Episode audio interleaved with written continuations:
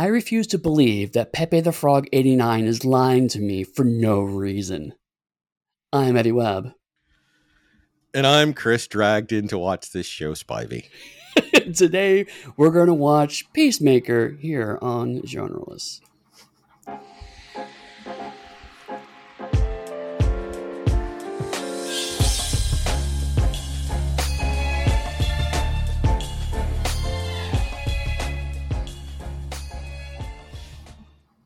Hello and welcome to another episode of Genreless. Before we dive in real quick, um, uh, uh, this is definitely a show uh, where we put a lot of content warnings in front of it. Um, this is, in some ways, a really uh, hard show to watch. Um, so definitely, it, it, it, it, tackles a lot of isms pretty directly, um, and it is definitely a uh, R-rated show, perhaps even higher. Uh, so um, if that's not your cup of tea, if you're not here for that, feel free to skip this. We'll catch you in a couple of weeks because we have another one coming shortly after this. But um, I just want to make sure you're going in that that this, this Peacemaker is is a fun show, but it's a very specific kind of fun show. Well, we're just going to do Teen Titans Go next. I don't know why you're warning people after, after about that. I mean, Teen Titans Go needs a warning for being so addictive. I will uh, repeat before this, I had never seen this show. I actively avoided it because Peacemaker was my least favorite part of the Suicide Squad. And I liked the Suicide Squad. Not yes. Suicide Squad, but the Suicide Squad. Right. Um, uh, for those who don't know, um, uh, Peacemaker spun out of the James Gunn Suicide Squad movie, which is, as Chris points out, the Suicide Squad, not just Suicide Squad, um, which was a reboot of the Suicide Squad movie, um, although maybe kind of also in canon. DC is weird. Uh, but this is not only a spinoff of it, but a direct sequel to that movie. Um, it comes right after the heels of that. Uh, and it has some of the same characters, and those actors reportray those characters. It is also this and the Suicide Squad are the main reason why James Gunn is now heavily involved in the creative end of the DC uh, cinematic efforts, as it were. Um, so this is, in a lot of ways, uh, an important show as we track through all the different pieces of it. This is another element of DC post Arrowverse trying to find their their footing, if you will. Would you call the Suicide Squad, in fact, a requel? A a, a requel? A requel. What is a requel? A soft reboot, but it's actually a sequel. Requel. Oh. Oh, so like Trademark the new Doctor if it's Who. not already in existence. so you mean like Eccleston's Doctor Who, where it's like it's both a reboot and a sequel to the original show? Correct. Nice. That, that's a good word. Um, yes, I think it is because if I remember correctly, Amanda Waller is played by the same actor in both, right? Yes, she is. Okay, and in so, the TV yeah. show. Yeah. Uh, so and then, yeah. So, so, is, so I, I think it's valuable. So is Flag and some other characters, and they sort of vaguely reference other things that happened. And we all know that Harley's played by the same actress, who I think, fortunately, at the time of recording, is not going to be Sue Storm. Yeah, yeah. Oh, they they confirmed that it's not going to be her. No, at time of recording, specifically, uh, okay. it's not going to be her. But who knows until it's officially announced, and even then, who knows until it's actually aired in your movie theater who's going to be who? Right. Marvel is is much like pro wrestling, you never trust anything that comes out of Marvel because it's all swerve, baby. Not even just Marvel, just movies in general. Like if you watch Zack Snyder's, what was that, Heist of the Dead, how they edited out an actor and put uh, Tig Notaro in his place because he was incredibly problematic. Oh, so until oh, right, viewed, yes, until viewed, it was a totally different person. So literally until you're watching it in the theater, and even then, only in the theater because once it goes into a streaming service, they can go back and edit it, much how they did for Captain America and the Winter Soldier and some other shows on Marvel. They got called out and then they went, "Oh, we're sorry, we'll fix that." Yeah, or in positive ways, um, how uh, the Umbrella Academy went back and uh, corrected uh, Elliot Page's credit.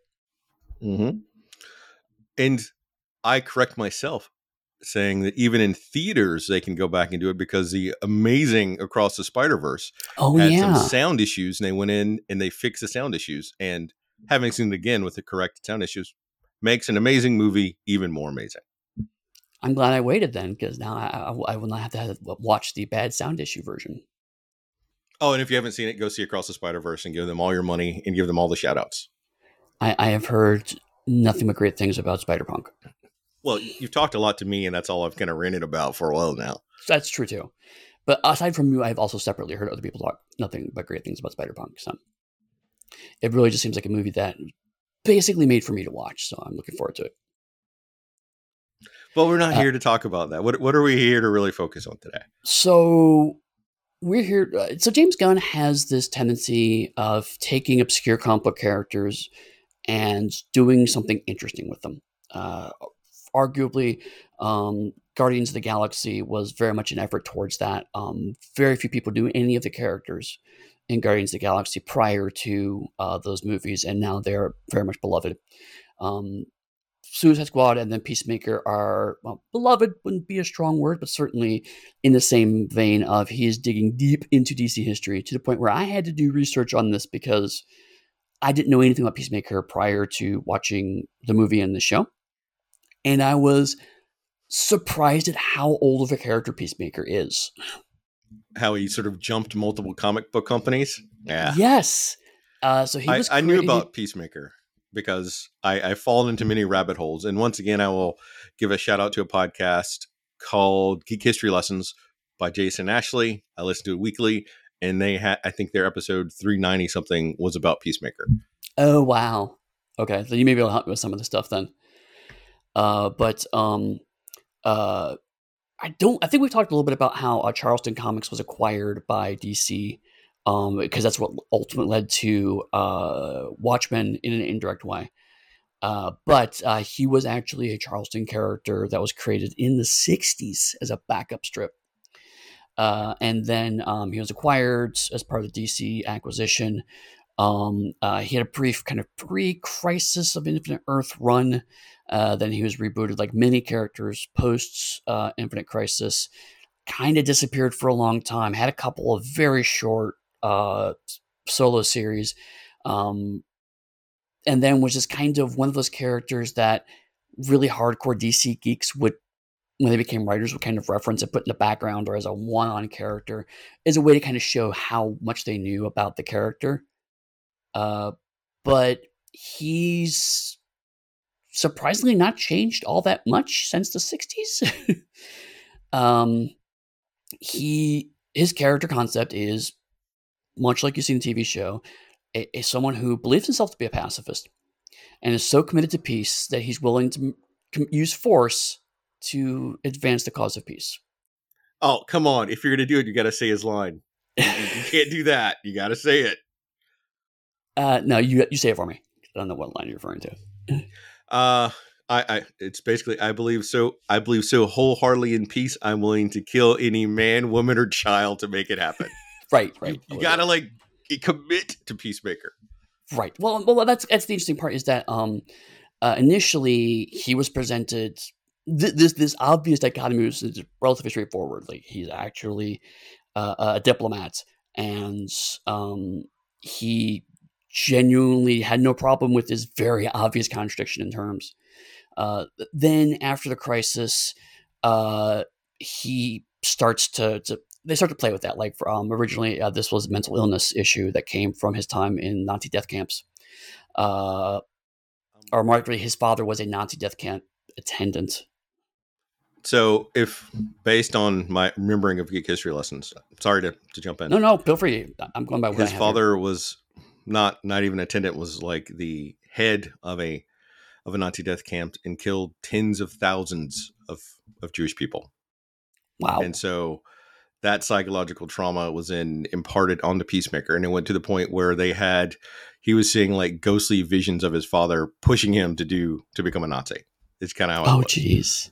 Oh jeez. it is a dark messed up load of shit like the entire backstory and history of it uh, right. originally i think the character was also supposed to be basically the comedian from watchmen yes so you can easily see those parallels like mm.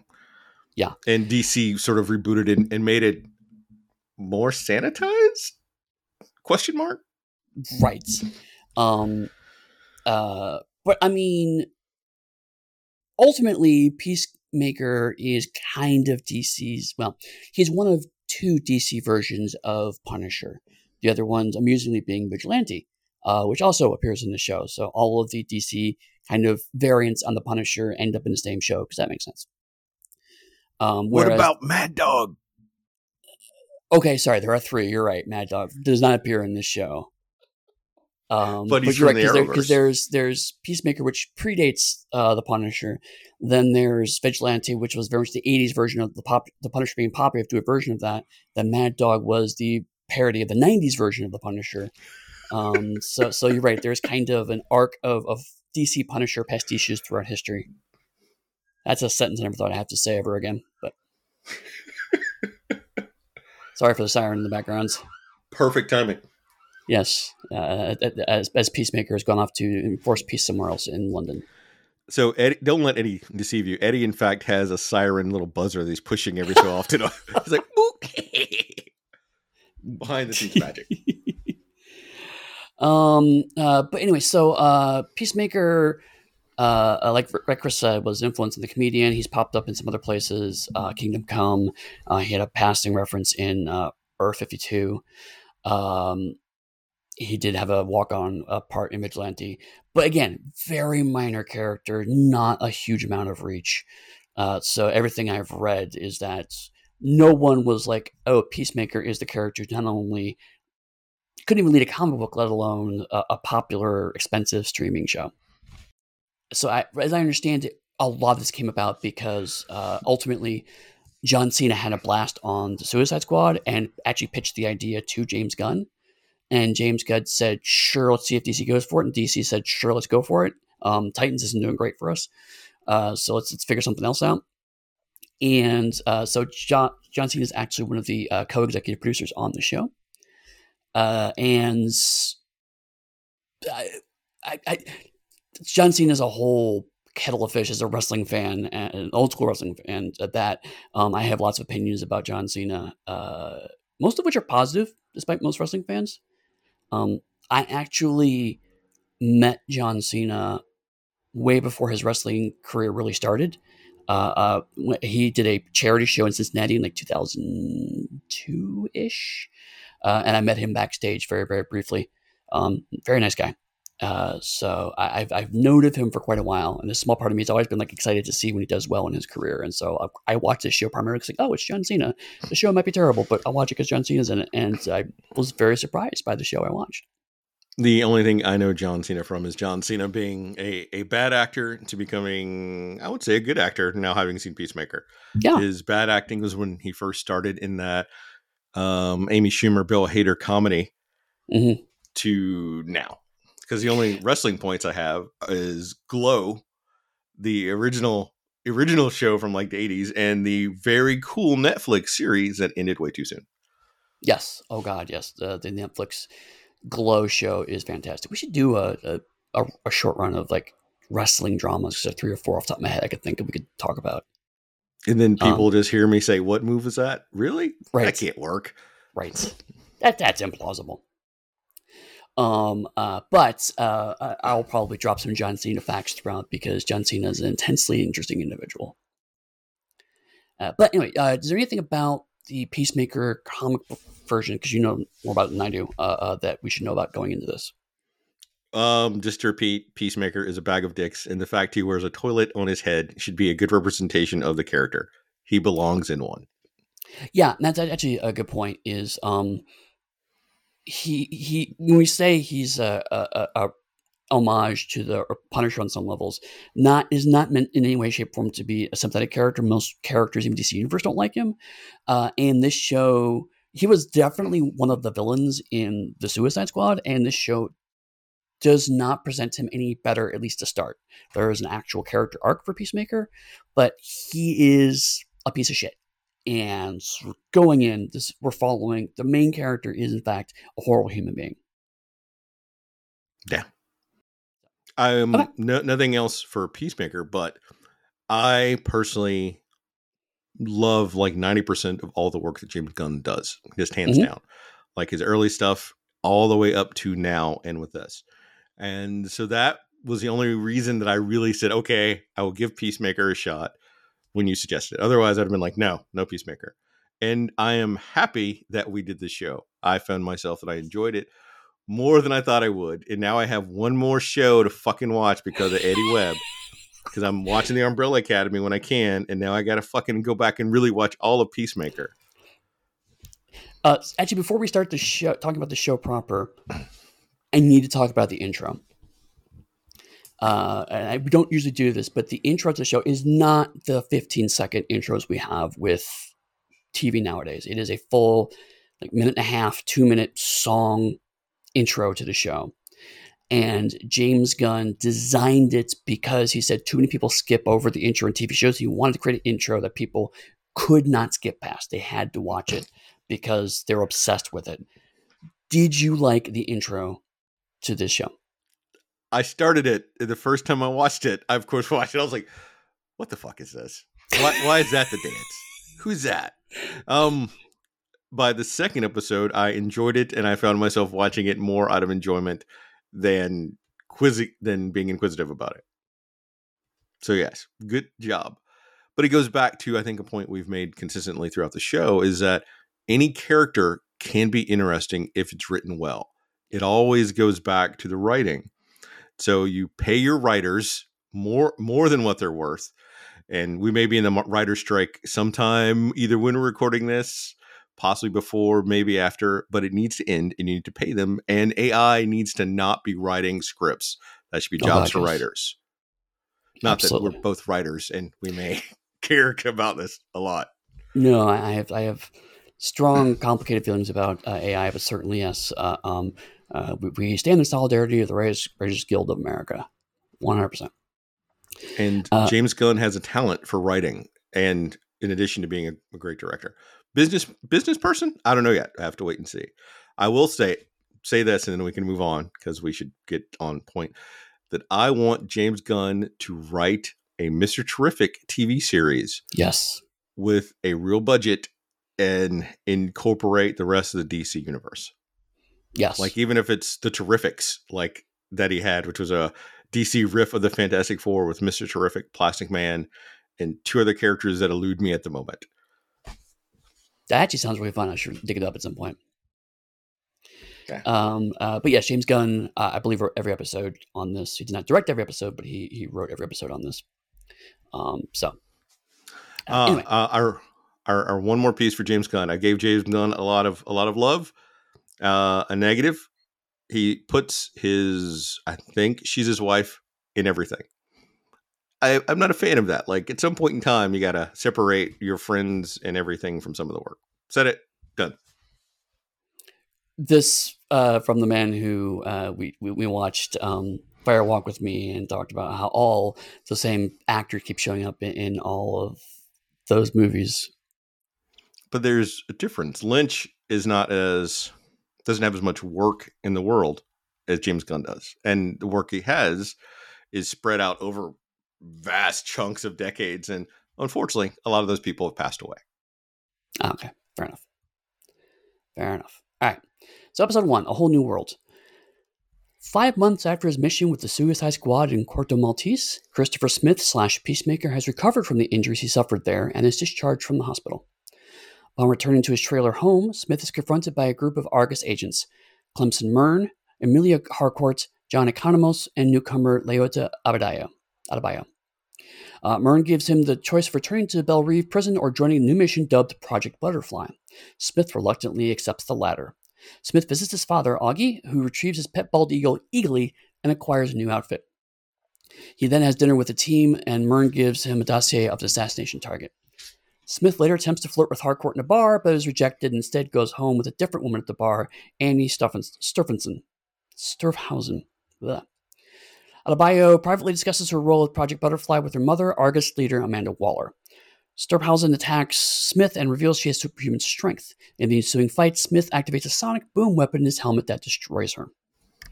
That summary does not do justice to this episode but there's a lot happening here, so really need to condense it down. I do I don't I don't we will start it. We can come back to the top, but I want to start with if you have a dog, would you name it Doggy? If you have a daughter, would you name her Daughtery? All right, we can go. We can go on that. um, I did look this up because I was curious. Eagly is a character that is unique to this show. Eagle is not originally a comic book character, which actually made me a little sad because I absolutely believed he would have been a Silver Age character. Um, Uh, I guess a point for the comics. It is. I just want to point out that they're using the original Peacemaker and not one of the different iterations of Peacemaker that came after. Because I want to say there were a couple of other people that were also Peacemaker. okay, Christopher Smith is the original one. Yeah. Okay. Um.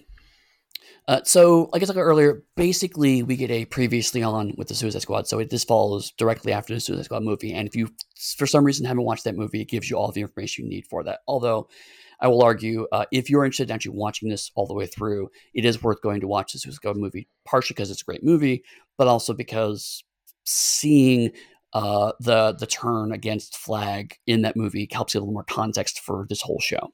Um, so this is definitely a direct follow on that. Um, but him being discharged from the hospital, that scene really sets the whole tone for this show, which is that A, it's going to be irreverent. B, it's going to be violent. And C, it is not going to shy away from some really hard problems at the core of superhero narratives, which was not something I expected on this show in any way, shape, or form. But the the janitor directly points out, "Oh, you're the racist superhero," and that trend does not go away from this show. I, I want to give that janitor props because that was pitch perfect. Like Yes, that person's acting on on point. I loved it. You can't trust me. Oh, it's like come on. Let me tell you something. You can't do. Ah, beautiful. yes. Um, I will say that uh, I actually listened to the uh, podcast of Peacemaker as it was coming out. So there's a companion podcast for each episode, and one of the things I learned from this is that um, several scenes, and this one is included. John Cena did a lot of ad libbing, um, and uh, the actor who played the uh, janitor also was doing some ad libbing. So chunks of that scene were just purely ad libbing, riffing between John Cena and this other actor. Uh, so um, that kind of energy, I think, really helps. And I know John James Gunn is very supportive of actors ad libbing, and so when when when those scenes really hit, uh, um, he's happy to adjust his scripts to whatever the actors are feeling. And this scene again, even from a production standpoint, sets a tone of like it's not going to be polished in the sense of like a MCU thing where everything kind of connects together. It's going to be a little messy in a lot of different ways, but that's not necessarily bad or something to be avoided.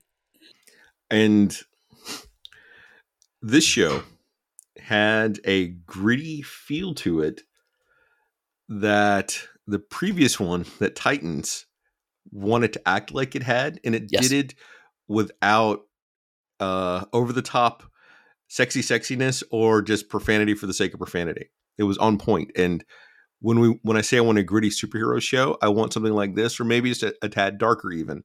Right. But it did it effortlessly. It wasn't like, all right, oh fuck you, fuck you, fuck Batman.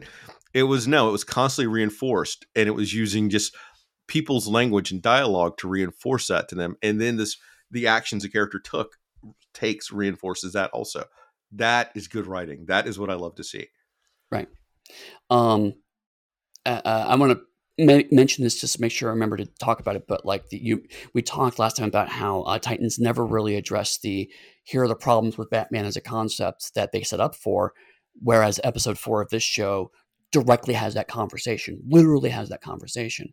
Um, so you're right. This is uh, very much the show I think Titans wants to be on some level, with the exception of yes, it's funnier because that's what James Gunn does, and he hired a lot of very funny people to work on it. Uh, but it, it's so confident in its portrayal of adult because it's genuinely adult. It's like I'm, we're telling a story in an adult way, but we're also tackling adult themes. Uh, it's not just uh, uh, a 13 year old's perception of what's edgy and adult. It's it's actually an adult show. And to John Cena's credit, seeing the realization that he was free to leave the hospital, but not really sure what he should do because he knew he still has more of a prison, prison sentence left. It's like, Are you sure I could go?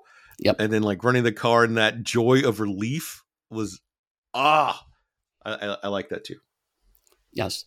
Um, one of the things that I think wrestlers have an advantage of when they're able to make the transition is they have no fear of looking foolish in order to make a scene really work. Um, and it's little things like um, him that that last shot of him in the hospital where you can see see his butt crack. You can see like you know he's naked under that thing. And the fact that he's acting in that extremely awkward outfit and just selling it scene as hard as he can i think some of that comes from his experience in pro wrestling because you do a lot of embarrassing stuff to try to get a, a match over uh, so, so um, you're he, saying that these wrestling matches aren't real that it's almost scripted uh Oh, Chris and I'm going to have to have a conversation about that. Santa Claus isn't real either. Okay, so no. Uh, after what? this, uh, he then goes. Who is that man in the red suit that keeps showing up in my home? He's a communist. Ah. Oh. have some good ideas from the old days. Um. Uh. So yeah. So we're um. So he goes to his trailer. Um. And again, I mean, this show is relentlessly showing that Peacemaker is he's not a hero, even though he's positioned himself as one. Uh, and we, the janitor called him out on his genuine, his alleged uh, heroic nature, and now even the his circumstances are pointing out. It's like he's, you know, uh, he's, he's living out of a trailer. Um, he had to break into his own trailer to get his stuff.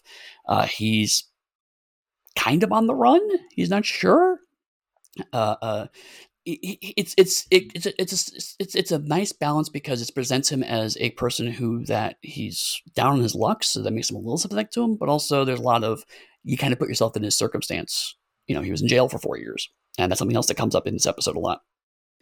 Uh, then we meet the Argus agents, uh, some of which were in the original movie, uh, and um, we I mean we we we the ones we're really introduced to is uh, Leota. Uh, that's the only character that we actually get any kind of introduction to at this point.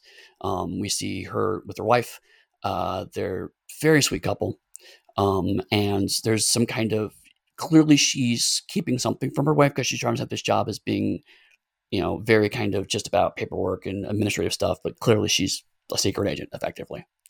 Um, so already getting the sense that uh, Adebayo is more than what she's saying, but we never it's never pushed into we should she's she's nefarious. It's, it's we're always cheering for Leota. At no point does the show ever take it off that we, we, we want to love this character. She is the character that you want to. She's, she's the only decent character in this whole show uh, as a person.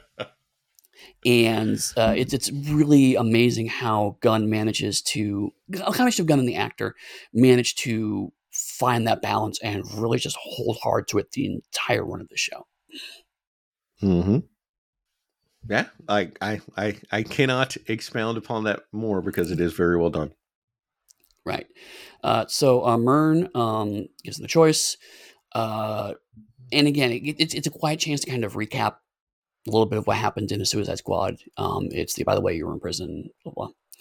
Um, and so that happens. It's, it's a straightforward scene, uh, but then he goes to visit his father, and this scene is uncomfortable in very good ways. Uh, it's uncomfortable because the show never lets you forget that Auggie is a white supremacist piece of shit. He is a horrible father every step of the way. You're never at any point in time, oh, maybe, no. If, if you even start to think, maybe I should feel good about this guy, the smoke action goes, no, he's a Nazi. Stop thinking that. Are you, what, what are you? Um, and, and, and again, John Cena does a great job of trying to find that balance of like, I know my father's a jerk and we have problems, but I want to love him because he's my father.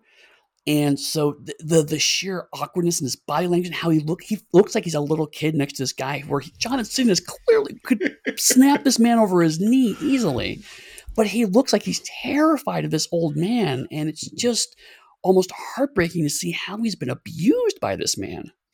As well, he should be because this is the T one thousand, the pinnacle of technology. Oh, you the, the Terminator series have gone so far downhill he's he's he threw Arnold around like Arnold was nothing So we know that he can take wrestlers head heads down. Right, right, absolutely. Uh, before we really go into the father, can we take a minute though to talk about the neighbor who is established Yes. right here when Yes, he good shows up? That is throwing out just a, a few little, little, th- little some vibes, and it's nice to see. And he's trying to, you see Cena quickly trying to run to the house, and that tells you a story right there. You're not sure which way it's going to go yet, but that shows it must have been some sort of previous history between the two. Right.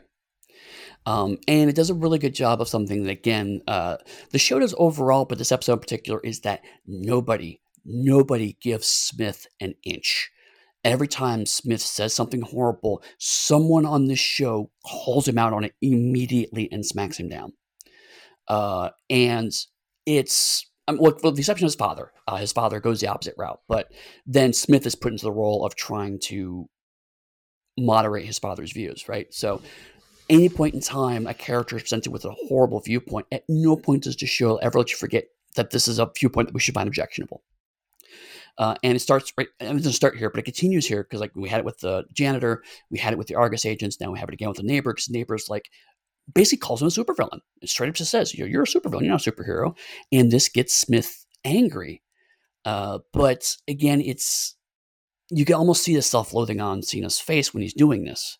Uh, uh, he does a really good job of that kind of like I don't know what to say. My you know my words are stumbling over each other, but also that body language of like you're also kind of right. Uh, it's it's there's a lot going on in this scene, but it's also really really funny. Yeah. And this show did something I did not give it credit for, even when I was enjoying it up to this point. The nuance of seeing generational hatred and how people are impacted by their parents, it teaches them to hate. And how even Mhm. if you want to or don't want to, it still impacts and becomes a part of you. And seeing the the nuance between the old school hatredisms compared to like the new school hatredisms and trying to balance those two and show how different they are but yet how they're both an atrocious thing to have like Right. kudos And, to like- james gunn and the writers Yeah, uh, um, like that scene where Smith's trying to, to to bond with his dad, and he's talking about uh, uh, the two people he worked with, and basically how the, how it was funny that this guy had got chewed on by rats as a child, and they're they're laughing about it, and then his father almost has a you know it seems like he's coughing, he's about to have a medical condition. And then, as soon as Smith shows a little bit of, of sympathy for his father, his father immediately challenges him and doubles down on the hate. And it's like we're joking about someone who was traumatized as a child, and now we've made it worse somehow. So it's like hmm. it's both funny and just deeply, deeply uncomfortable. The entire scene, and there's great pauses in it that adds that uh, discomfort. Just long, lingering shot, not Lynchian length certainly, but uh, uh, uh, slightly longer than you would expect to kind of just let that silence sink in when someone says something awkward and everyone's kind of is quiet for a second. It's really good direction. and he takes him for a new helmet this Yes. closet the closet oh oh it's like a mini tardis and I- It is. And I love I the it. fact that it's in this episode at least, it's just presented as a fact, right? There there's no it just it pushes it, it does a sequence, it goes through a door, and of course there's just a transdimensional closet here with super science stuff. Doesn't everyone have this? Because it's the DC universe, right? There's no apology, no explanation. It's just just something that exists, and everyone treats it like it's a perfectly normal thing in the midst of all this extremely mundane uh, setting. And that's why it works so well is it's not they don't apologize for it they just Mhm. lean into it. You are in the dc universe. If someone's come here they're expecting some level of this and you don't have to give them hold their hands you just make it happen and if you tell a good story with it they're on board. And then it makes you question who the hell is this racist father? Like why are they living in this place if they have all that stuff? And then so then you also get the fact that peacemaker is not able to build a helmet that he's using that have all these special little abilities to it, which then goes more into their weirdly destructive relationship that they have to do with each other. Mm-hmm. And one thing that I noticed on a rewatch uh, is um, spoiler for an episode we're going to cover in about 10 minutes now. Uh, but um, his father is the White Dragon. Again, really obscure DC character who also is very much as presented. He was a white supremacist asshole in the comics too. Not that much different. Um, and so we see the White Dragon armor, and there's actually a shot, and it lingers on it, and you know, mm-hmm. Peacemaker stares at it for a moment. It's very clearly important, but we're given no context for it at all. The character knows the context is, but we as the audience don't. Later on, it's explained, but it's a great way to show back. Like from day one, we knew both who his father was, we were told who his father was, and also what was ultimately going to happen between the two of them. But it was not, it was said through omission, right? If, if you, you won't catch it the first time around, you catch it the second time around. And it's, it's again, a great little bit of work of James Gunn being just so confident of like, you don't need to know what this is. All you know is that this is an old guy who's a horrible person and makes super science stuff that's all you need to know at the moment, and you get just that amount. But then down the road, it's like, oh, there's other stuff here that I didn't catch the first time. And each helmet, it's this felt like the most Bond Q scene I've seen yes. in a long time. So for this mission, James, I provided you this, and it does this one thing, and that's all it does. Right. And you get to choose sort of which one you want. And it's so it, it it's it's this perfect balance of incredible super science and extremely implausible because you have to carry an entire different helmet to get x-ray vision right? And it's like you know that's useful but also you have to have later on literally carries a duffel bag full of helmets because it's so awkward to try to change helmets. You're you're forgetting to point out one very important fact. 99% of the helmets all look identical. Yes how do true. you know what it does? Right. They're but, in a but, duffel bag but Auggie knows. Uh, that one, that one, that one. He built it, but spoiler. But when they're all in a duffel bag, how do you know which one you're pulling? Oh out? yeah, no, you're, you're, just grabbing a random one, and and, and I believe that is a gag in one of the episodes we skipped over uh, of him grabbing the wrong helmet. So yeah, it's it's he is both an impressive character and an extremely dumb character, and the show is not afraid to show both those sides. And then Eagly. Then he reunites with Eagly, who is maybe the best character on the show. It is. Um, it is the. It is. Oh, hugged by an eagle. Hugged by an eagle, which becomes a running joke. Like that's not just a one-off thing. That becomes a running gag for a while on this show. And I've seen a lot of different things that have pets that are like right there with the character doing things never seen anything that has an eagle. I give you Ladyhawke, but you know that's a totally different sort of thing. Right? Maybe we don't know what Peacemaker does.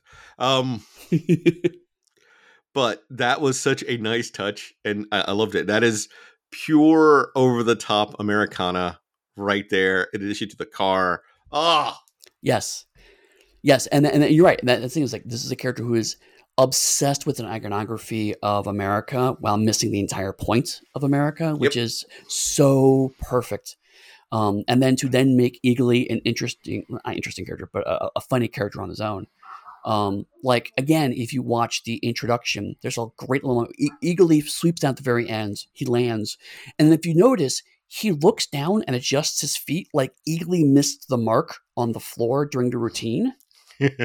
Eagly is CGI. It is not a real bird, but they took the effort to have the CGI character miss its mark on the floor, Chris. it was just so well done. Ah.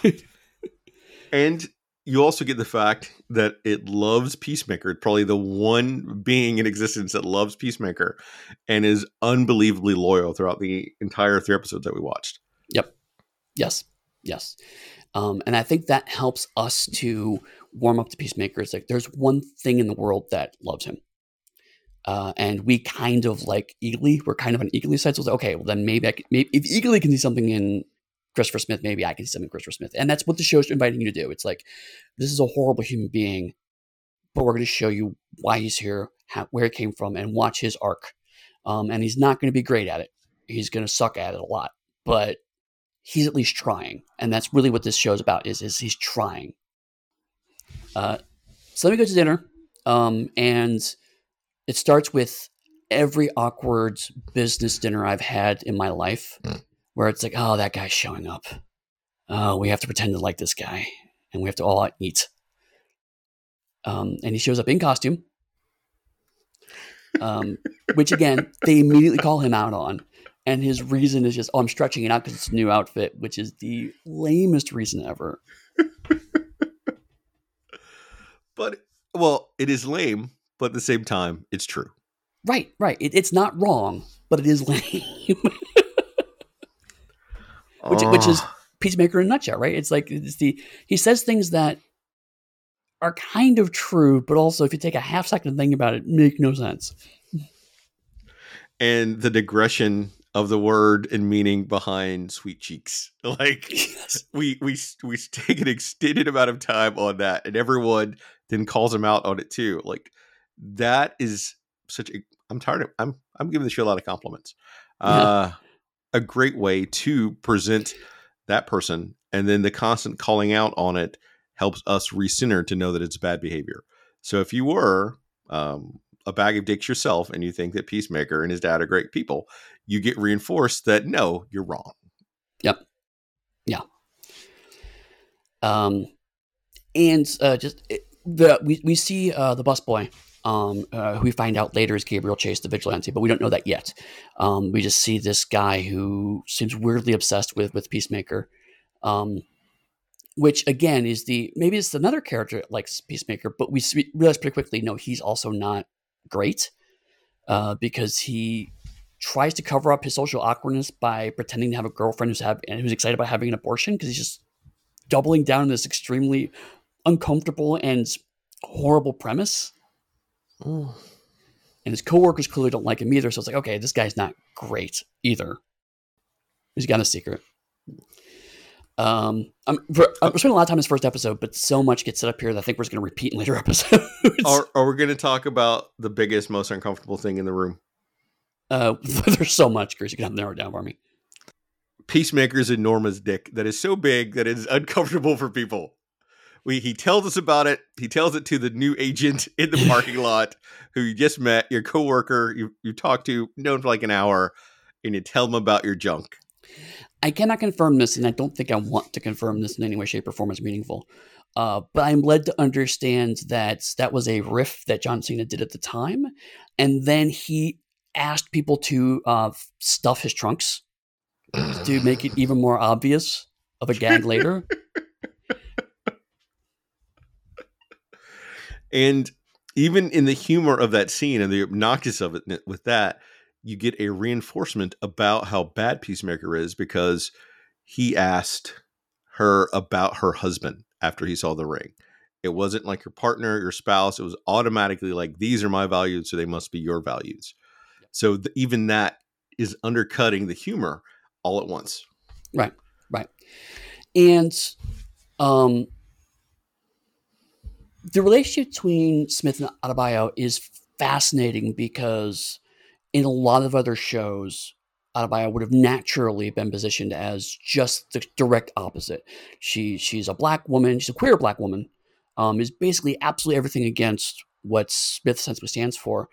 But she tries to find a connection there. She she she she she blows it off. She she tries to to make it to, to be a decent person, and it's both an indication of Adebayo's character and also a subtle indictment of the role that black women are forced to play in society as being the peacemakers and the the people who have to acquiesce first when in awkward situations.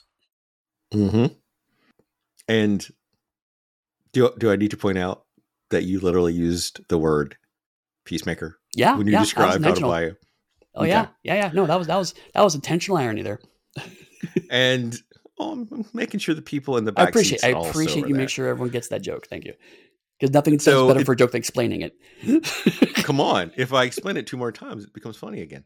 Um, so I I love the interaction between Adebayo and Peacemaker, but at the same time, it shows that this is another nuanced complexity is that a lot of racists have or managed to find something they like and have their one special friend so they can then later say, "I'm not racist. I know so and so." Right.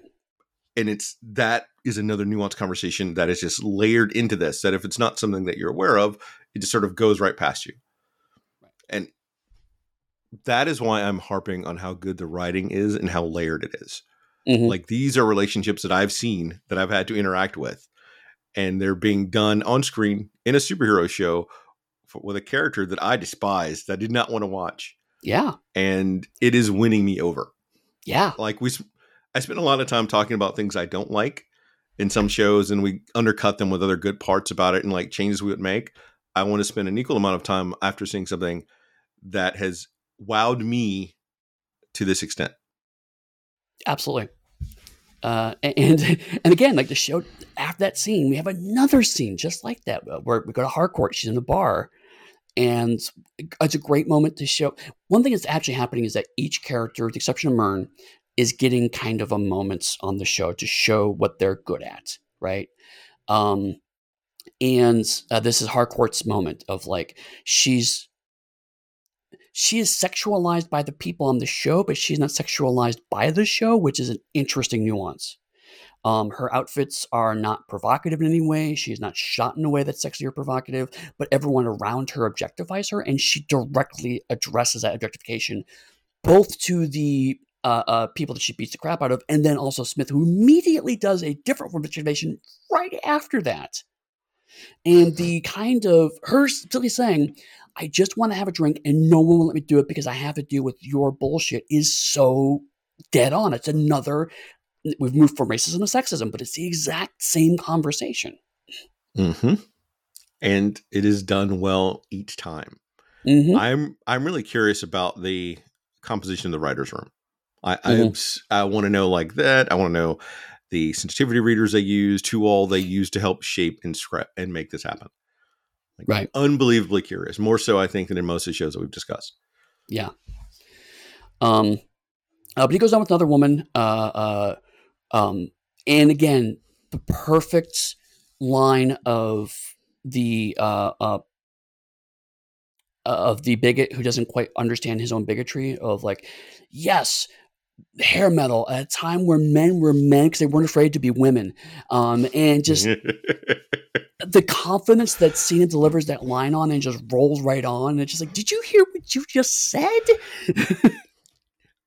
the the confidence of a man in tidy whities dancing around Yes. someone's apartment you've just met, and you know, Singing into a vibrator.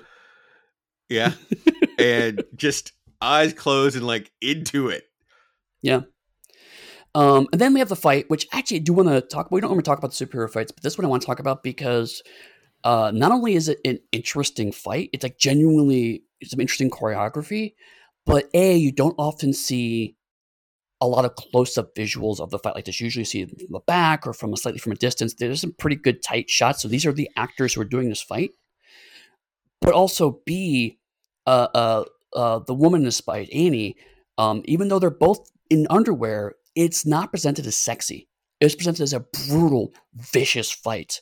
She is not. you know, She's not like coquettishly curling her back and thrusting her, her breasts out, or you know, you know, falling to the floor. No, she's a feral, vicious beast, and her body language is the same body language you expect from a man uh, in that kind of active action role.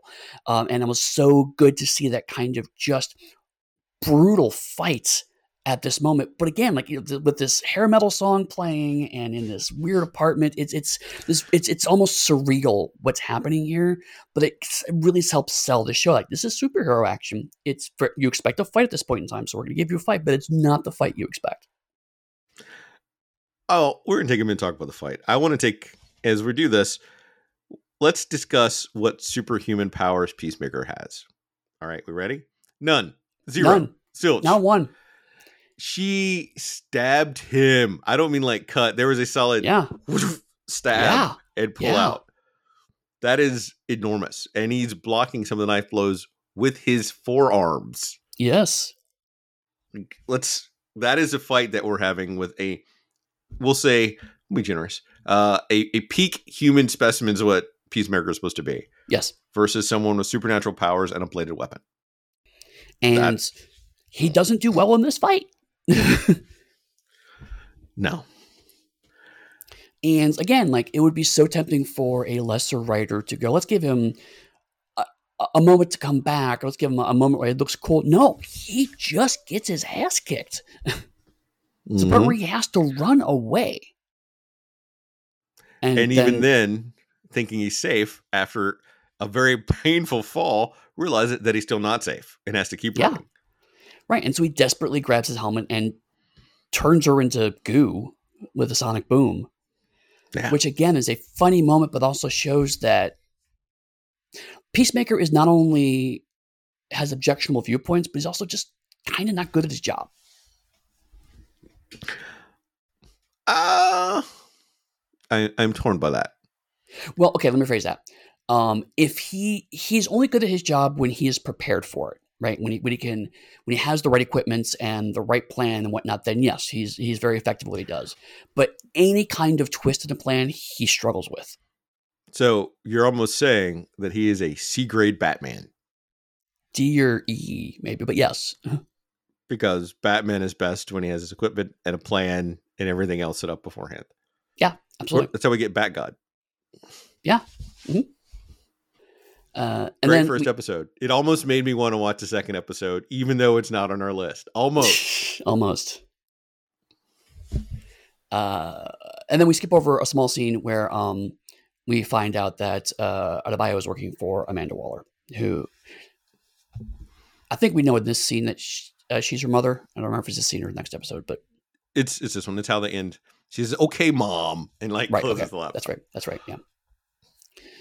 Um, which is is honestly it's great because also there are in a way you start to understand why Adebayo is the way she is because it's like okay how can it be the exact opposite of my mother you know and, and so like she, and she is she's very different from Amanda Waller um and also it it- it very quickly shows you how awful a manipulator Amanda Waller is sick But then it also gives the contrast again back to Peacemaker and his dad that Adebayo and Waller, she's picked up a lot of what Waller has installed in her, even though she's trying to be a completely different person.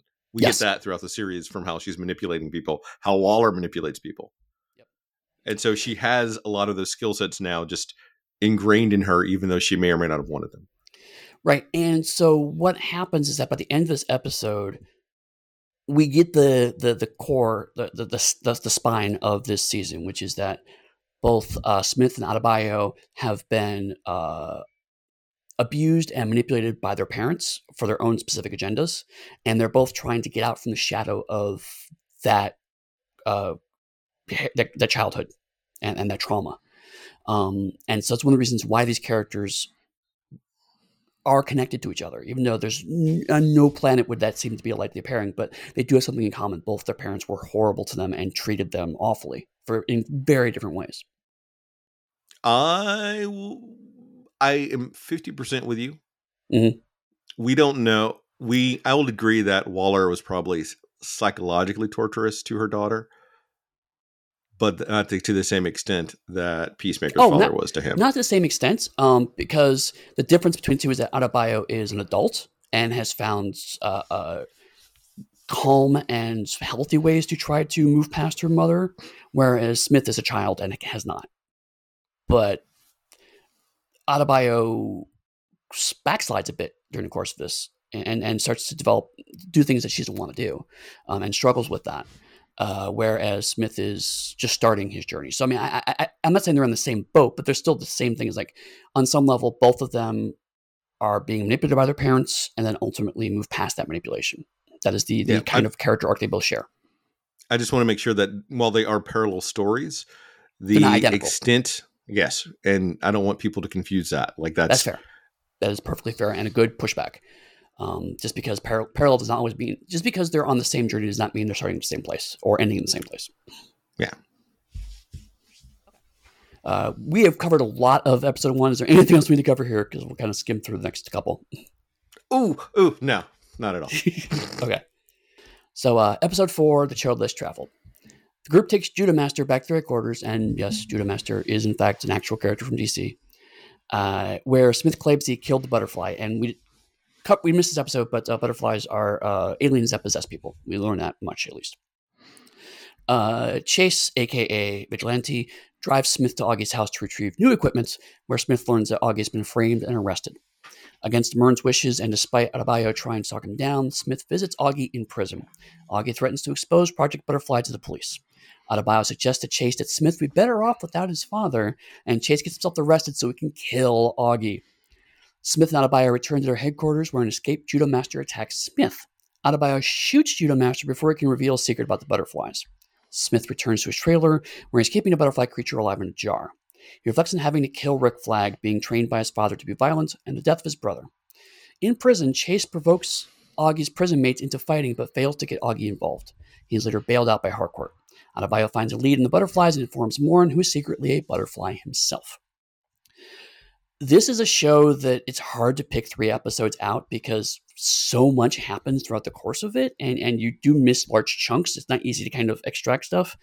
So I picked this episode primarily for the fight scene in the jail with Vigilante. um, I would say but, that having only seen these three episodes, the episodes you picked, it's easy to piece together what happened in the interview. Sure, if, if, you're, if, you're, watching carefully, it does kind of fill you in quietly on bits and pieces. Uh, because this was a show that came out week to week, it was not all dropped at once. How TV um, should be. Right, exactly, and that's something that it, it's interesting. We've, we, we've not explicitly gone into this so much, but like the streamed shows where you get the whole show, like Umbrella Academy, I couldn't really do that because it's so much a long movie. This was a show. that's like you've probably forgotten small details week to week, so we have to kind of re-encapsulate those again. Uh, so I'm glad that you didn't feel like you're missing too much here. Um, it does try to kind of recap stuff. Although I think we should have a longer conversation sometime about the concept of a week to week compared to a binge model and those implications. I think that'd be a fun talk. Yeah, no, I agree. Uh, maybe, maybe we do that for the season recap. Um, uh, but uh, uh, I'm gonna kind of just pick a couple scenes out in rough order here. But like uh, the, the, where Chase and Smith go back to his house, um, and, and again, Smith offhandedly goes, "Oh, it's a quantum storage space." No, no, no. I, I will not let you skip over okay. the greatness that is the neighbor that is always I was, outside. I thought that was after this scene, but okay, yeah. Because he watches him unlock the door and like run into the house. So yes. you've got that initial thing that we've already got our our nosy neighbor watching. So if you if you love sitcoms, you have that neighbor that's always there, and it's even playing on the history of television. Like mm-hmm. very nicely done. And then you yeah. get Smith runs in. Neighbor fair, fair. Um, I was actually just going to mention the, the, the the quantum thing because um, then they leave, and the neighbor confronts them. And as as I, I have very specific details I liked that I want to point out that when sure. Auggie walks in, even Auggie's unmoved, unfazed by this, and points out that the armor that we're still see again, it's like it's it's weak at the joints. Yep. And showing us the type of either tactical or mechanical inclinations that Auggie has at the same time. It's just a very chase, yeah. Chase, thank you. As a as an offline, so it's like nothing. He's already looks at it and spots a weakness. Yeah, and, and something that has been steadily unfolding throughout this is that uh, um, it's she never says this, but it's pretty heavily implied that Chase is probably neurotypical mm-hmm. uh, on some level. Um, he doesn't understand social cues very well, and that becomes increasingly clear as the show goes on. But also, he's very much hyper focusing on specific things, and this is one of those. He hyper focuses on tactical advantage during fights, and it's beautifully done. Yeah. Um. Uh, uh we did skip over the toe, his pinky toe. How can we forget oh. the pinky toe? That was the crux of their entire fight argument the whole time. I think you're a little mad at me. I'm not mad at you. Uh, the answer sounds a little mad. You're right. Yeah, we did. We did about that, and, it, it shows this relationship these two have, which is so weird because Smith does not like this guy. Chase is firmly convinced that they're best friends, and it's super awkward. uh, but you're right. It, it, it's also that this this pinky toe thing becomes. It starts off as a joke. It actually was a, a, a, a little bit in the previous episode, but they were captured and he was tortured and did have his toe chopped off. Um, it becomes a joke here. It becomes a joke that they double down on a bit later, and then it becomes an actual plot point during a fight. So it, it again, it, like you said, if you keep running a joke into the ground, eventually it becomes funny again. Mhm. And James Gunn does exactly that in his episode. Could be why I like James Gunn so much. But it's as they leave the house, we do get the neighbor in that confrontation and the talk that you said that we're going to have about Batman and Peacemaker.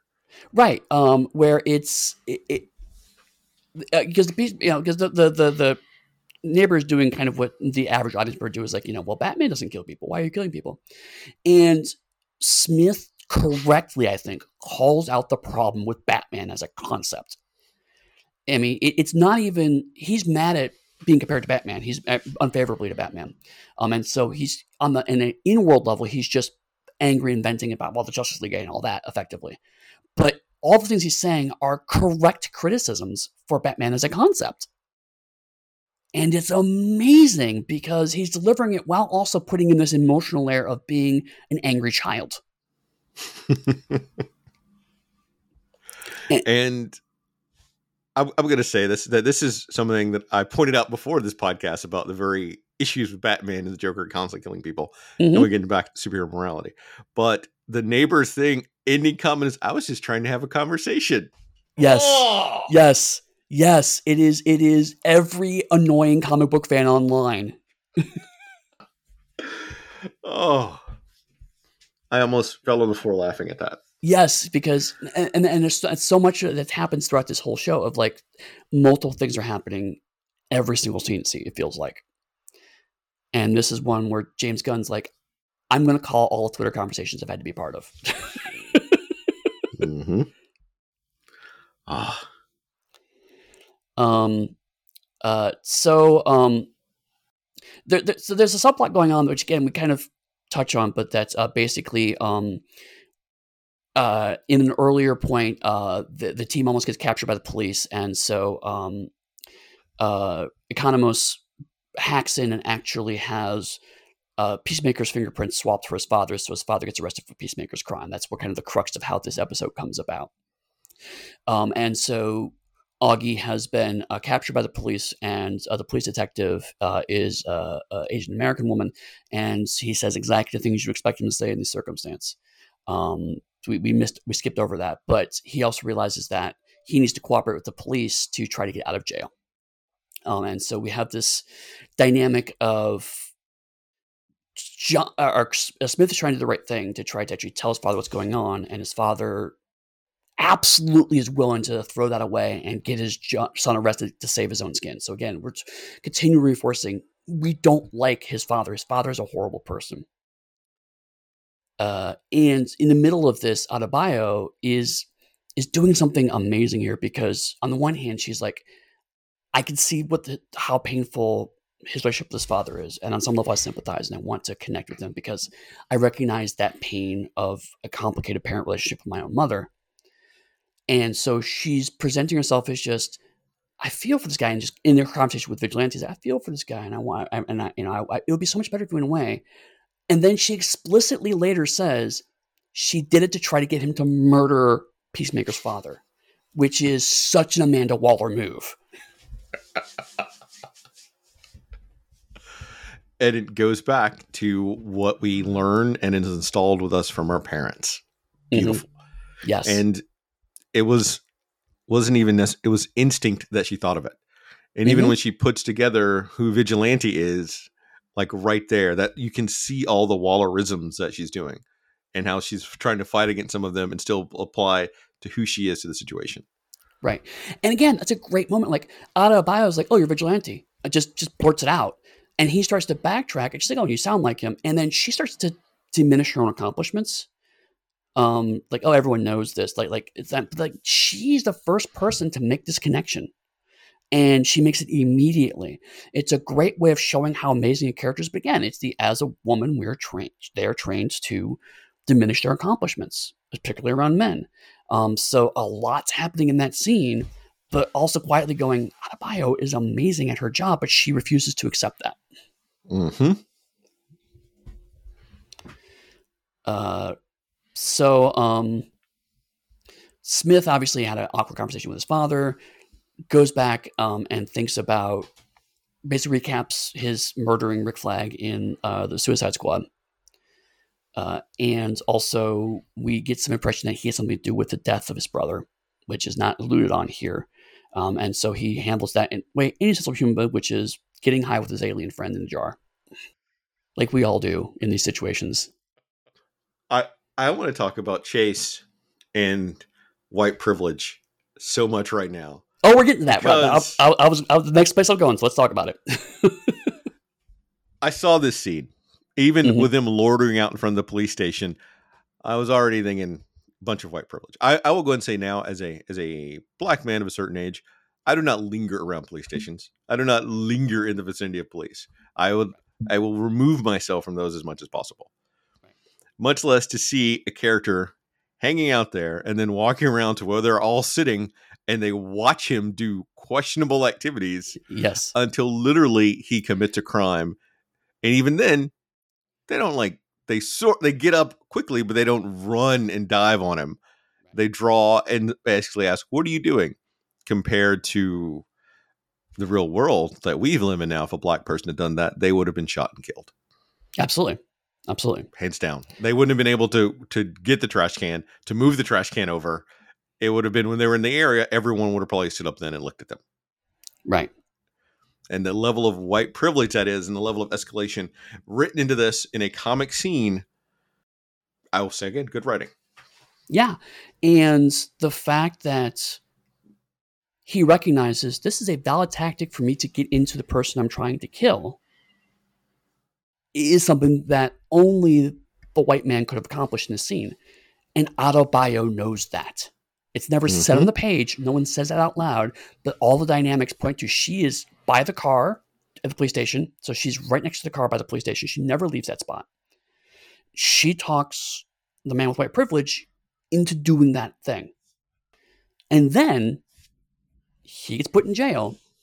He walks right up to the table and I love his speech where he's just like, let's let's go around the table and talk about what things that we love about the contributions of African Americans to the United States. And again, it's clearly meant to provoke them, but also he's not wrong in any point of his speech. Historical accuracy will always, always get you bonus points in my book. Especially when he's like, that, I'll say rock and roll. And then he goes about rock and roll, I'm just like, you're you're 1000% correct in every point here. mm-hmm. And if anyone is ever curious, Elvis owes all of his success to black people. Yes, absolutely. Absolutely. So again, it's it's James Gunn going, let's correct let's while I'm here, I'm writing this scene, let's also on that level correct a small misunderstanding that people have about American history. Just like, sure, that's amazing. Which is also this is one of the reasons why I am I enjoy but do not love the Back to the Future movie where Martin McFly goes back in time to teach black people how to rock and roll. Um, yeah. Side yeah. digression. Yeah. I will point out for this scene that I like is that the white dragon goes, I know what you're trying to do. I ain't doing that. it just sits down and his whole plan is shot. But we also yes. get the pinky toe moment being yes. fulfilled right now in this fight. Yes. Yes the the the the Chekhov's gun of the pinky toe. and it's like uh, uh, um, and again, uh, to be fair, I mean, I'm going to go back to wrestling here, but that's something else that actually comes up commonly in wrestling matches is if someone uh, has an injury, um, there's often what's called uh, working a limb. So, like if, if someone has a shoulder, they'll work the shoulder. If someone has a elbow injury, they'll work the elbow. Um, and so the idea is that we continually hit a certain area of the body. So that way, from the the story of the match, is that they can't do a key move because that body part fails. And we actually see that pacing here on some level. It's that we keep reinforcing that this toe is a problem, and it becomes actually a critical point during the fight. Uh, but because it's a pinky toe, it's funny because it's a it's not a body part we think of, but it's treated as a very serious. Because he's like, you can't walk properly, you can't do anything properly, and, and everyone's like, no, no, it's just a pinky toe. And then sure enough, he can't kick at the critical moment in the fight. He's right. The pinky toe turns out to actually be very vital for whatever reason. I I don't know. I do not know who this Chase actor is before this, but seeing him move around in this show, I kind of want him to be Cyclops. Yes. Oh God, yes. He would do the uptight badass Scott Summers really, really well. Yeah. Ah. Uh, so, so his plan fails, um, uh, and uh, Auggie basically says, "My son's trying to kill me," um, which again, the perfect pacing of the show is like all the mistakes they have made to this point actually help reinforce Auggie's, even though it's wrong, it reinforces Auggie's case. My son changed these fingerprints. My son tried to get me killed. Therefore, I'm innocent.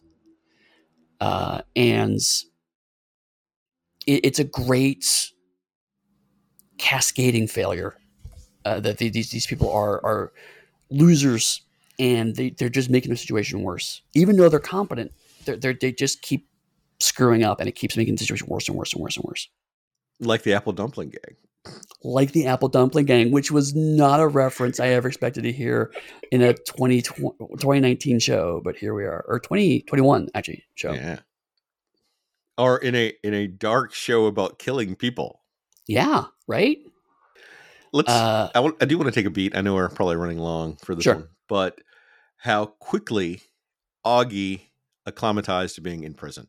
Like it was yes. second nature. Like, hey, I'm home. Yes, and already had a small following of people. Yeah, no, absolutely. Um, uh, re, uh, I mean, and, and, we find out later that he was a supervillain, so it's very likely he did do prison time. But end it ends up. There's a lot of the show that you find some out later that recontextualizes stuff you saw earlier, which I think James Gunn is great at when he when he has the momentum to do it. And this perfect case is like when in episode one, when Smith came back from prison, he was awkward about being in prison. His dad treated it like who cares? You're gone for four years. What does that matter? Um, and also, I didn't take care of any of your stuff because I don't care.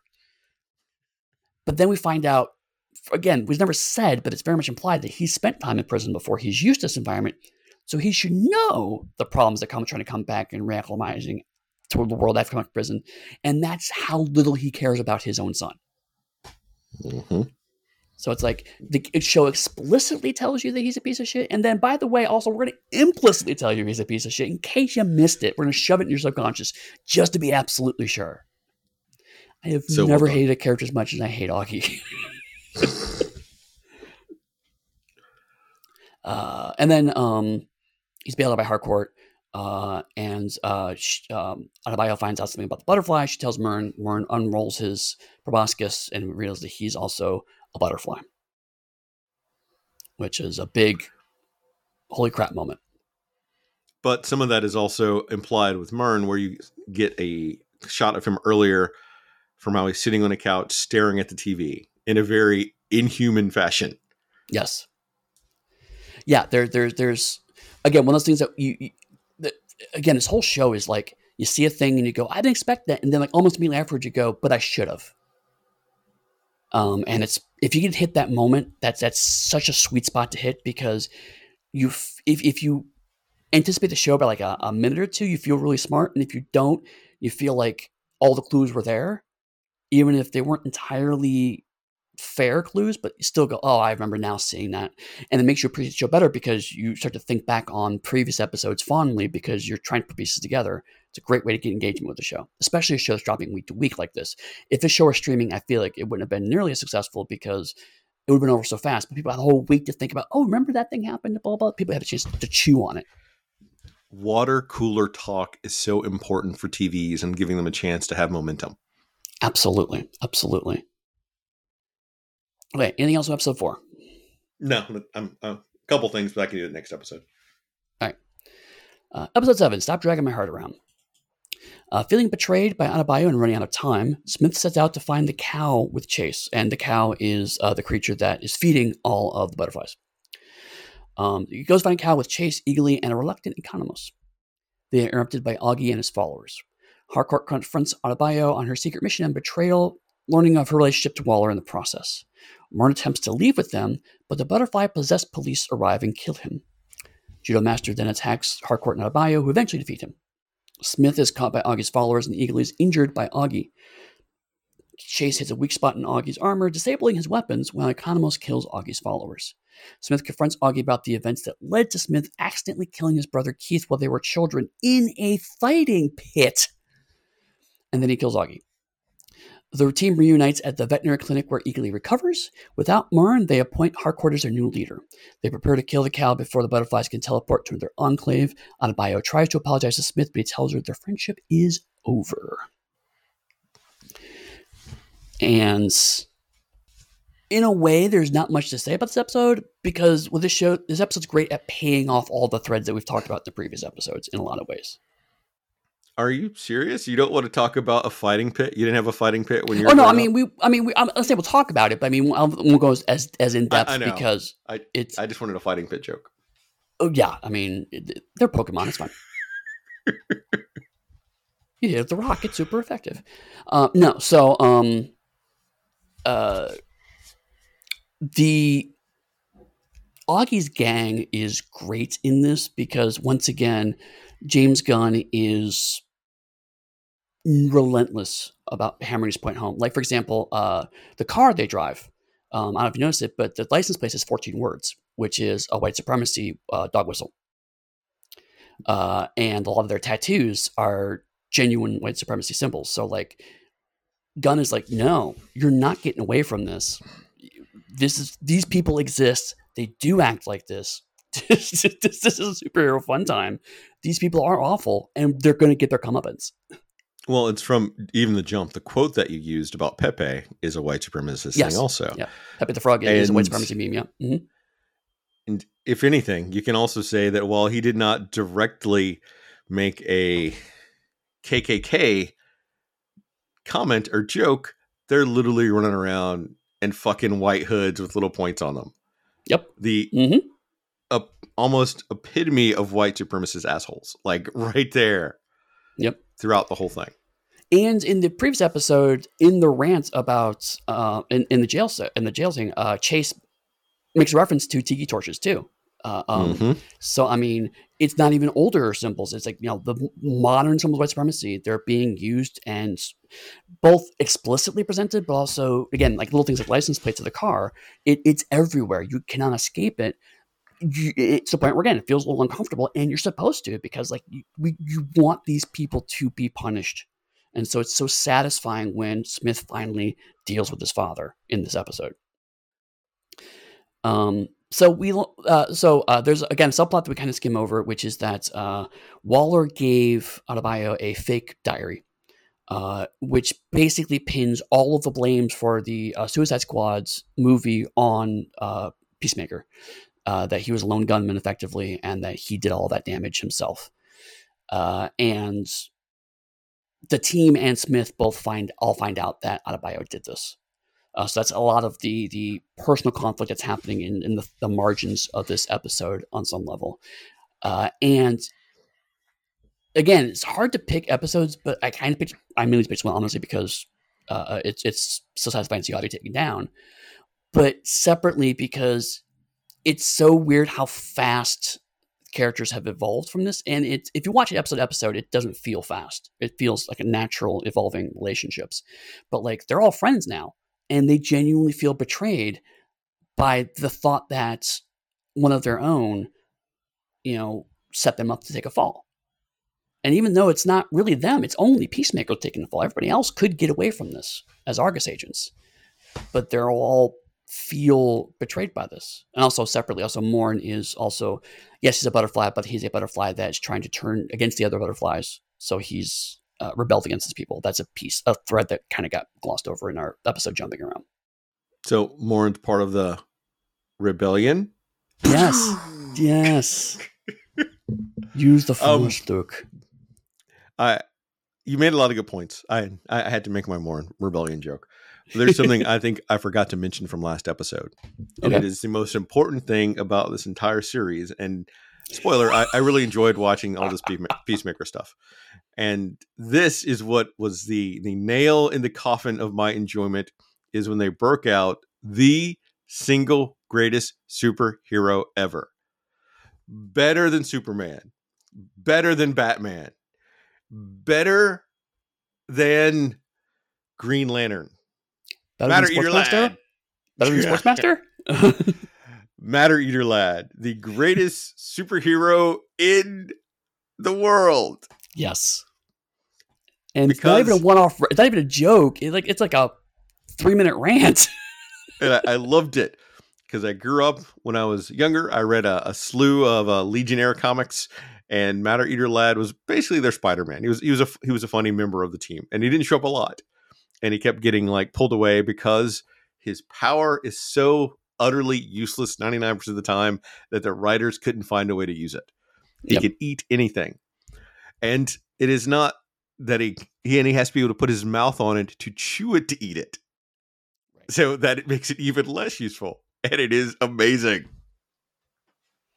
And apparently Peacemaker knows who this person is and has worked with him in the past. which then infers that somehow Matt Lad came from the I think it was the 31st century back to where Peacemaker was, or Peacemaker went to the 31st century.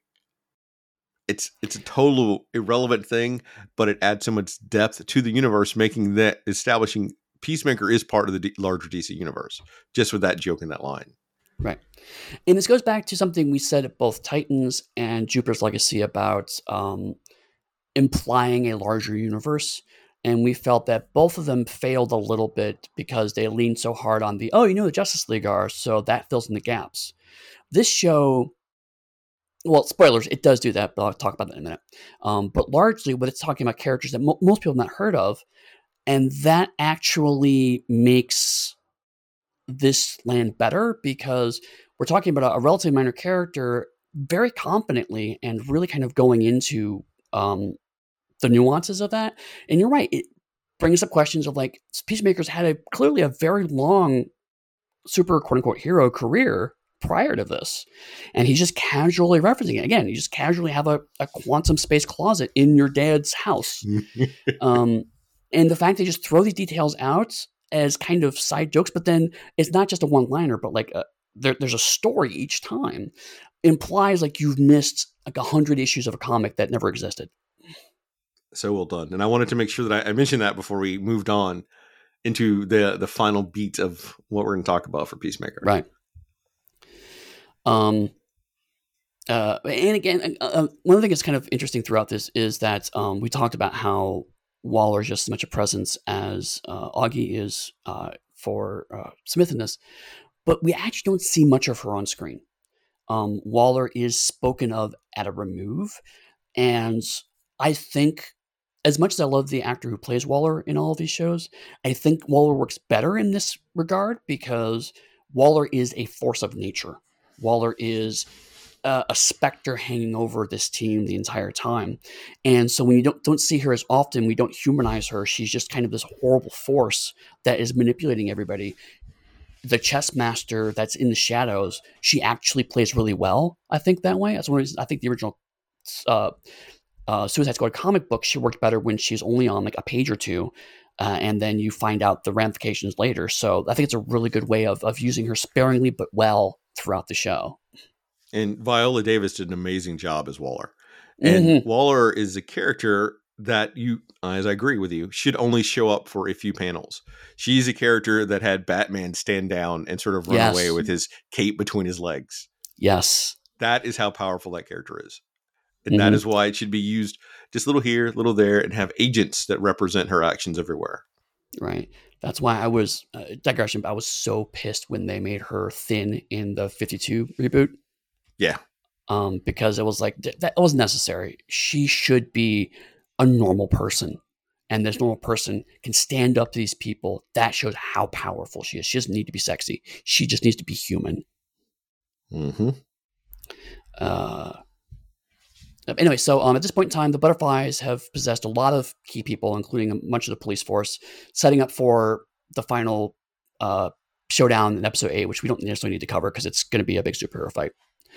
Um, but this is the kind of prequel big superhero fight uh, where, like you said before, Peacemaker is just a guy. Super he has no superpowers, and so this is another brutal fight because they're all fighting basically against a super suit, but it's done so well because you're right. All of the bits and pieces were set up throughout all of this. The helmets, like the helmet, they really reinforce the helmets a lot because that's the big point of the tracking bits and all different kinds of helmets are really the key of this. Like I said, big duffel bag of helmets and how awkward that is, but also the helmet becomes a big part of of, of all this, even though the, the helmet's not the the landing blow.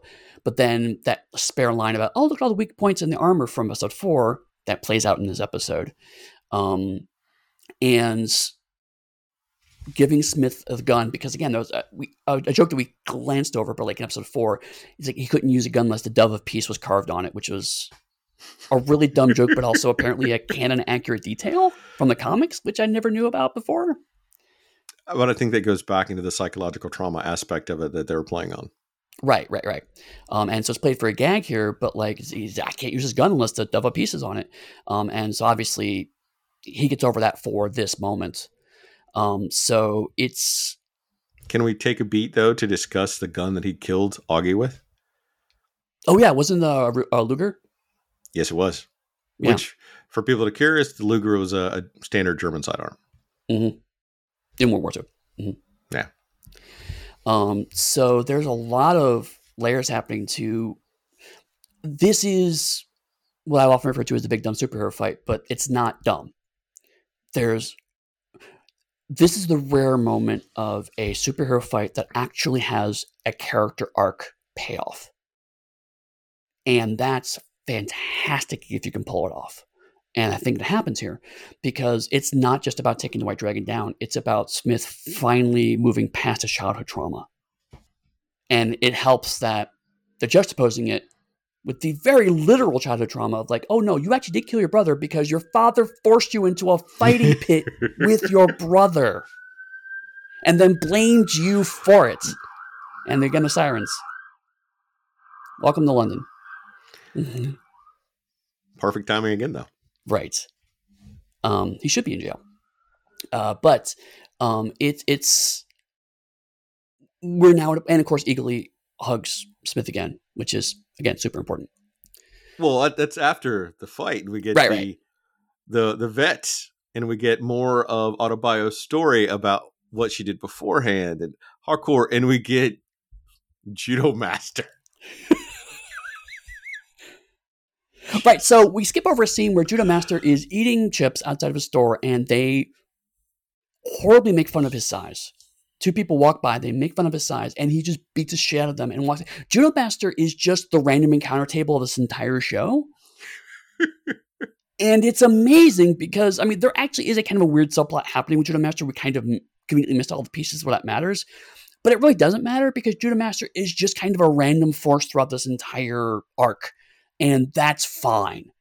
He's just a guy that is really good at judo. a master of it, if you will. Oh, loved it. And and then we can we can go with the the eagle hug. But I know we're going to wrap up in a second. I want to talk about how inspiring their speech must have been for the vets that they were potentially going to kill to arm up and say, "We're with you. Let's go." Yes. Yes. And they're like, "No, no, you should you should not do that." But but it, again, not only the gag, but it's also the first time someone who's not a member of Argus looks at Smith and goes, "That guy was cool." The very first time in the show that happens, the first time the show, someone in the show does not call Peacemaker out. Mm-hmm. And that's intelligent. That's important. That's telling. And the entire crux also of Adebayo's change comes about from the miracle of seeing Eagly hug Peacemaker. Yeah. Which, which again, episode one, he said, if you don't believe in miracles, that's on you. And then she does. Now she believes in miracles because she saw an eagle hug a man. It's it's it's a joke. It's a gag, and yet it's got so much heart. Like all of the heart that was missing in Titans is in this show, right? Um, it, it's which which makes watching Titans so frustrating because I knew like shows like this existed, you know. And it's like you can do a gritty reboot and still have heart. Yeah. Uh, so I do want to mention uh, one of the episodes we missed. Uh, uh, uh extremely minor spoiler for the end of the show, but um, I mentioned that the Justice League doesn't hold the crux of this. Um, they do actually show up at the end of season episode eight, uh, played by the actors who played them in the movies. So Wonder Woman and Aquaman, I believe, show up both uh, at the end, and Peacemaker calls them out. Uh, it's it's a funny little moment. Uh, it's just like, how in the hell did you pay Jason Momoa to show up and be abused by John Cena for five minutes on screen? But I'm glad you did. Because they want to be in James Gunn movies. I think I think it's a big part of it. I think it was really just like, oh, James Gunn, sure, I'll do it. Mm-hmm. And that may Uh, have paid off for them now, long term, also. Right, right. Remember Uh, when Henry Cavill didn't show up? What's he doing? yeah, yeah, yeah. I heard about that. Uh, so it's it's something that was supposed to kind of think poke fun at the idea of a DC universe that may end up backdoor and eventually becoming actually uh, a connected continuity. Who knows? But uh, it speaks to I think the larger wrap up I have for this whole show is that Jupiter's Legacy tried to co-opt the the big people of DC Universe to give cachet to a superior universe, and we felt that it failed in that front to try to tell its gritty story.